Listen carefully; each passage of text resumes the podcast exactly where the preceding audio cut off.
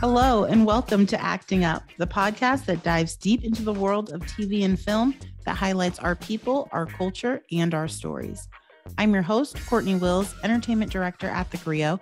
And this week, we're sitting down with the ever impressive Natasha Rothwell, who has been making us laugh as Kelly on Insecure since the show started, and has also been a huge force behind the scenes of the groundbreaking show as a writer, producer, and director.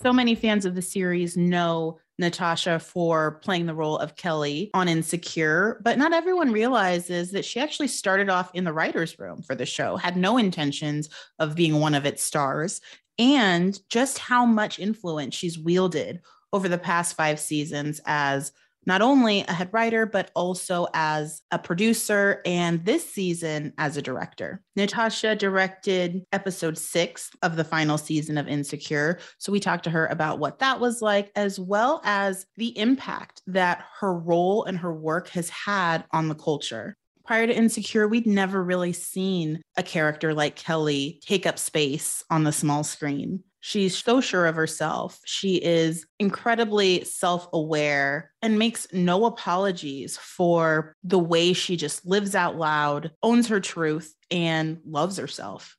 Since Insecure, she has snagged multiple roles on some highly visible projects, including uh, this summer's White Lotus, and has an overall deal, which means we have a lot more coming from this fantastically talented woman.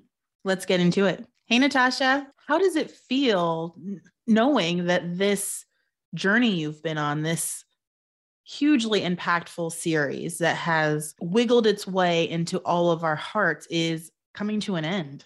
It's just been an incredible journey to to tell these stories and I just feel so privileged to be able to have done it for 5 seasons. I mean in this industry nothing is guaranteed. You know, you can shoot something and it never see the light of day but to be a part of something that we were able to just really dig into the the nuances of the black experience and in a way that I haven't seen even as a consumer of content, you know. So it is definitely going to break my heart when I finally come to terms. what were those last few days of shooting like for you on set? Highly emotional you know, some of our crew have been with us for, you know, all five seasons and just to see the sentimentality of, you know, a surly grip or, you know, our our boom operator who would just kind of look at you and just let it because they're just coming to terms too, you know, we really did, you know, create a family. And I had to leave at the time the day after I wrapped to go shoot Sonic in Hawaii and so I was just, I, I felt like had my last day shooting been followed by a few weeks, I could have, you know, visited set and not be Kelly or, you know, a producer. So I just felt like it was happening so fast. And I was just trying to soak it all up. I was trying to really savor, you know, my my last run, you know, my last run as Kelly. Yes, gosh. And Kelly, she's such a beloved character. She's so many people's favorites. I think she's my favorite. I feel like I relate to her. And, um, you know, she's just, I think, like Issa said, like she's, you're just going to be Kelly. Like she's so comfortable in her skin. And I feel like Insecure, like, open the door to letting Black women be represented in such an authentic way, you know, that we haven't seen before. And you're allowed to be comfortable in your skin and you're allowed to be uncomfortable in your skin depending on the day, the minute, the hour. Yeah. And as someone who was so integral to cultivating, I think, really the culture of this show, not only playing Kelly, but as a producer, as a writer, and as a director, I wondered for you creatively, like, do you feel like this project has stretched what you understood to be the possibilities of writing and playing and producing Black women? 100%. I think it's stretched my idea of what it is to be a Black woman as a person as well. I think that Kelly is so free and so like you know self-possessed and i often think about her as someone who was born in the world without anyone ever telling her to doubt herself. Like she didn't understand the concept, so she just never did. And so I unfortunately was not born that way. And so over the last five years, I have learned from playing her that I can move through the world and not be in my head and not care about what other people think so much. And um, I'm so grateful for it. And I think also in terms of representation, you know, it's it's funny because it feels like sometimes we're only allowed to express ourselves in you know pain porn or trauma drama or we're black girl magic and we're fixing white people's lives. And you know a lot of us are just real regular. You know we have our we're neurotic we you know make mistakes. We apologize to the furniture we bump into you know. We have social awkward moments and i think Issa speaks to that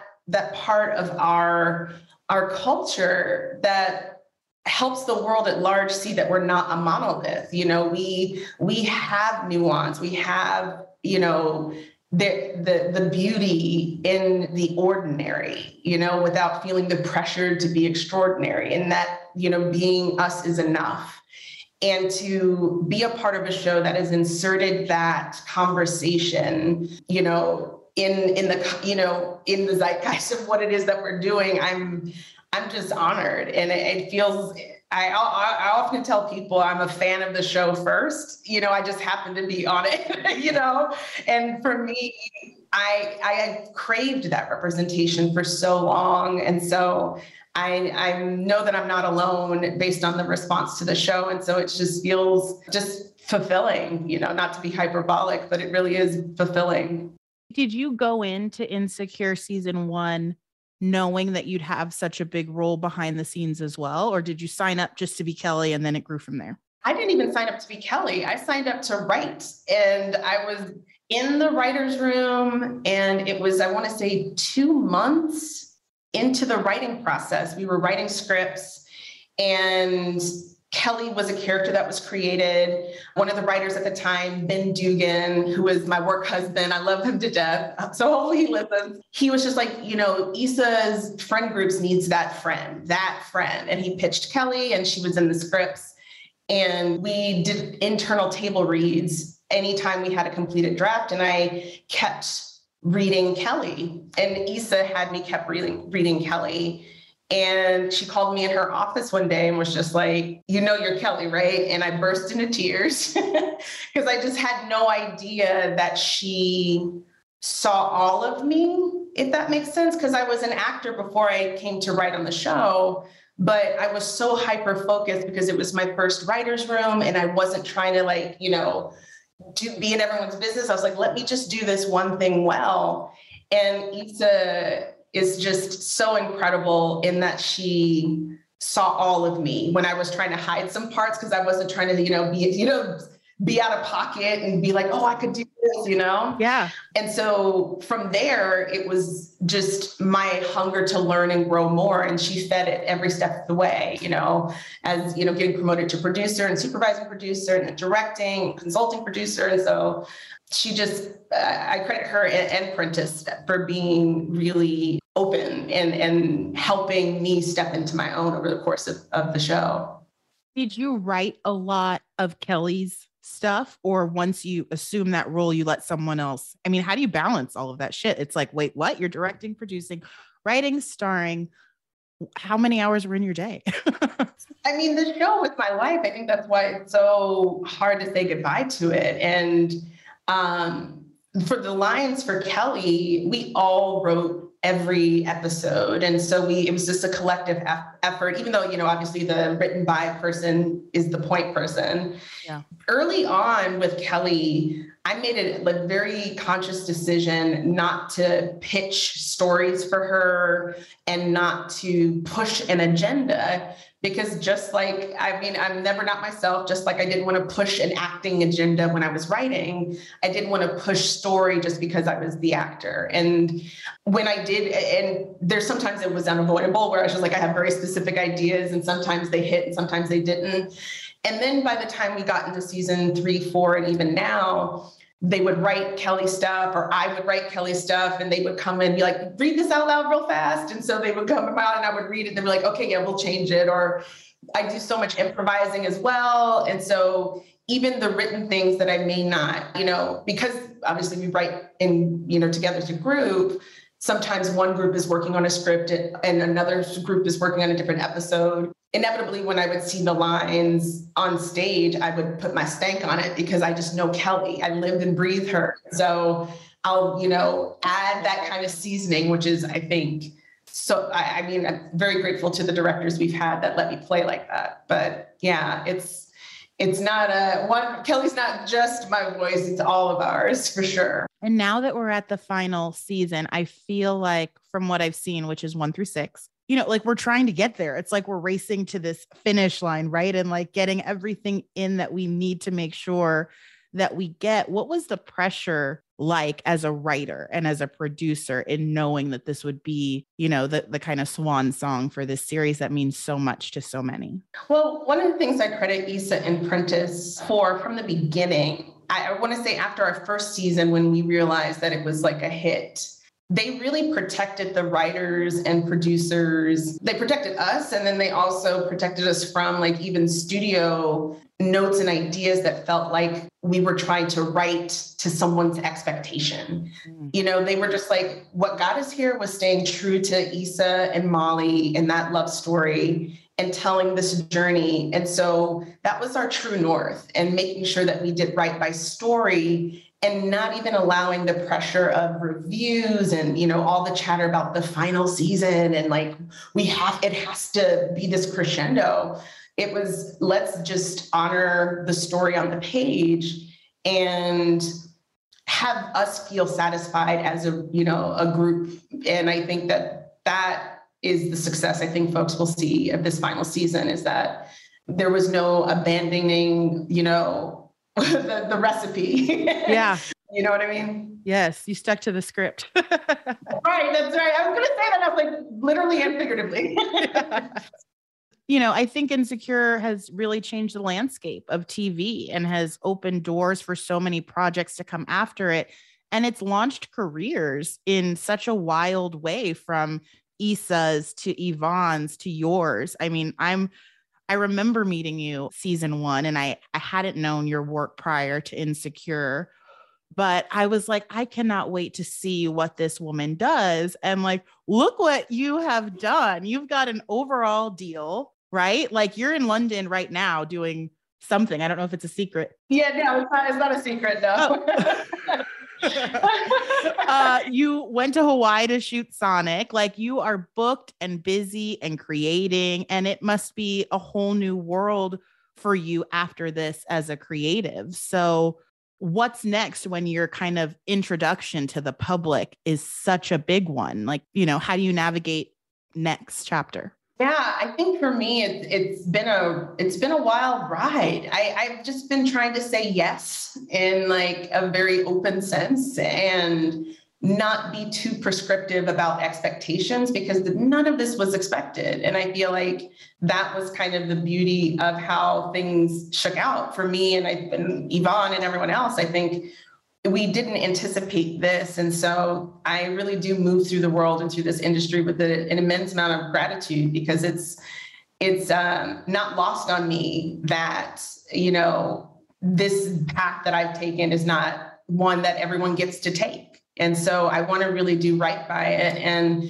with that does come pressure because you know I want I don't want to mess it up but I think that I try not to let that, you know, those fears that are sort of natural to get in the way of doing the work and doing what makes me happy and, you know, writing the things that make me laugh and doing the projects that bring me joy. And um, I think with success comes agency. And I think what I learned is that that agency I think was there before, but I didn't really allow myself to to honor it. And so I'm trying to really honor that agency and you know make choices that are right for me as a person and not feel beholden to capital C career. You know, yeah. Um, and it's hard, you know, it's not easy and it's filled with imposter syndrome and anxiety and, you know, just worrying about the state of the world and the state of the industry and um, wanting to be a good representation for us and also for, you know, thick bitches everywhere, wanting to make sure I shine and do right.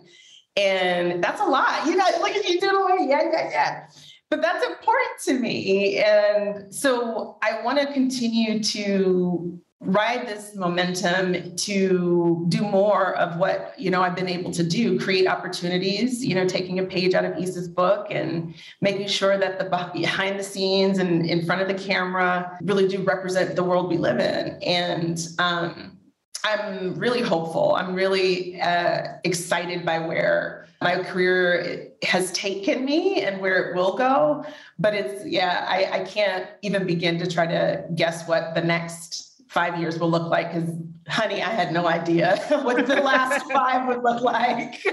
Do you find yourself to be more attracted to opportunities to direct or write and produce over acting? Are you equally passionate about all three? Like, where do you sit with that? It really depends on the project. Like, I will read something and I will know what part of me it needs if it's just like oh i really want to i want to be behind the current you know the camera and direct this project or i need to play this character or I don't need to do either of those, but I want to do everything I can to see it come to fruition. I'll, you know, mentor writers as a producer and, you know, play connect the dots with, you know, you really need to talk to this studio or you need to talk to this producer or this director and do that matchmaking. So it depends on the script, honestly. But, you know, they say dance with the one that brung you. And I got my degree in theater from University of Maryland and started out with acting. And the transition into writing and producing directing happened much later, I think, because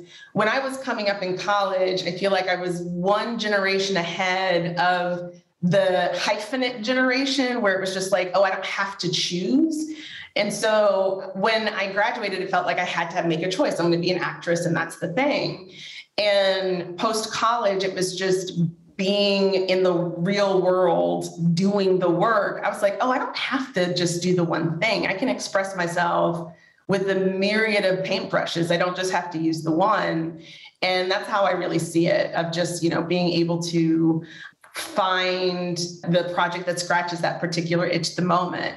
And because i'm very much a libra i don't like i don't like things to be out of balance. And so if i'm doing a ton of producing or if i'm doing a ton of writing and i haven't have you know i don't have an acting project on my slate i get very antsy and same conversely if i have a ton of acting stuff and i'm not you know producing something or writing something i get antsy and so I'm finding doing all of them, you know, really does fulfill me.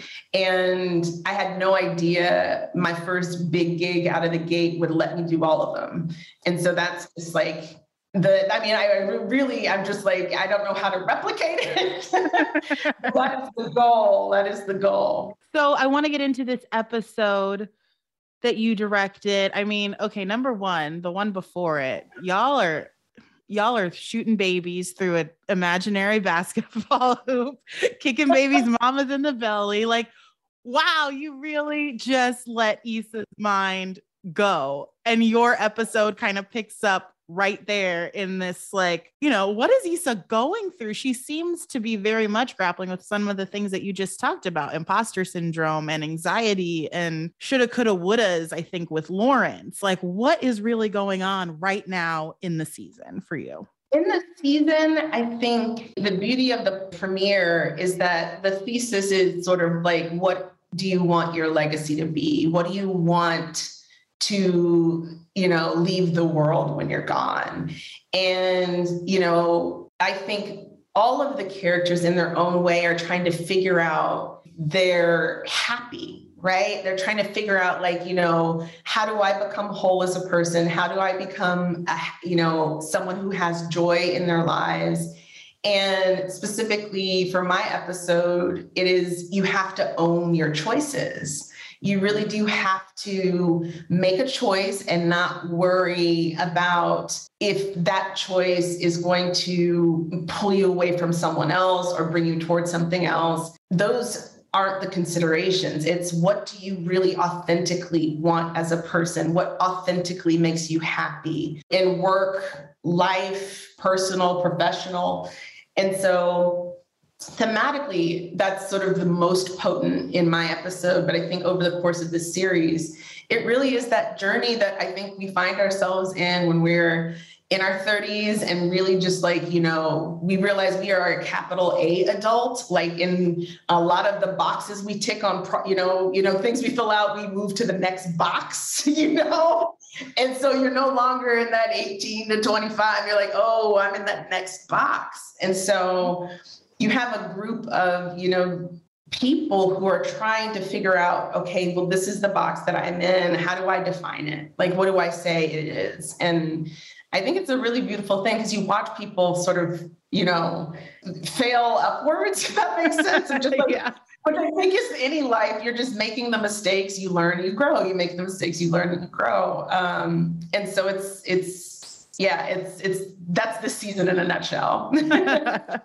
I will say that one other thing that you really left, I think, me with and so many people with is representing for the thick bitches in such a way like I don't, I can't recall Kelly ever making like a self deprecating joke. You know what I mean? Like she is fly, her fashions are fierce. Like she's just allowed to exist and be as beautiful and as desirable and as confident as the as the skinny chick next to her. And was that on purpose? Because it was and it is a thing. Like it is absolutely impactful. I'm, well, thank you for saying that. And it means everything. And it was a thousand percent intentional. The conversations that I had in the room from the very first sort of scripts where we were, when I realized I would be Kelly, it was evaluating what we'd written and not feeling the need to go back and add fatness to the page. Like, what the, like, that makes zero sense like we're allowed to be black and fat and not have those be plot points. We can just be and we can just exist and it not be this thing we need to fix, you know? And it, that has been truly the top joy of this for me is to be in that skin. And it has really changed I, my life personally. Like it has really made me fall in love with the body that I grew up hating. And it's and it's been such a powerful experience to have like other thick bitches in you know dm me and you know screenshots and being just like i'm i'm getting that look. You oh i love that fit. And just have them excited to be seen and not being self-deprecating. And Shiona Turini, who's our costume designer, like she is incredible. And she I've been I've been doing this for a minute and I've worked with many different folk and some folks are dressing you to hide you. And they're just you know they, they are trying to figure out how to fix something when there's just nothing to really fix. It's like celebrate it. And Shiona just knew that from the jump and was just on board and even opened up my eyes because I had a limited view about what I could and couldn't wear. And she's like, uh uh-uh, uh, we are going to get you in this fit. You're going to wear those little white boots, this tiny little Gucci dress. I didn't even Gucci, I didn't even know Gucci went up to my size. And I was like, okay, okay. Yeah. So she really opened my eyes, and it's just been an honor to play Kelly. And a big part of what I'm doing with uh, Big Hattie Productions over at Disney is you know a part of the mission is the otherness that other people see fat black whatever that is going to be resolved before page one. Our stories are not going to be centered around you know trying to justify our humanity. And that's what it is when you're on the page trying to do that. And so let's just assume our humanity and tell stories. And that's what i'm excited to do can't wait to see more from you, Natasha. I'm such a huge fan. So grateful for the work that you've done, and uh, so glad you took the time to talk to us today on Acting Up. Yay! Thank you for having me. I'll see you next time. You're welcome. Bye bye. Thank you for listening to Acting Up. If you like what you heard, please give us a five star review and subscribe to the show wherever you listen to your podcasts and share it with everyone you know. Please email all questions, comments, and suggestions to podcasts at thegrio.com. Acting Up is brought to you by The Grio and executive produced by Cortney Wills and produced by Cameron Blackwell. For more with me and Acting Up, check us out on Instagram at actingup.pod.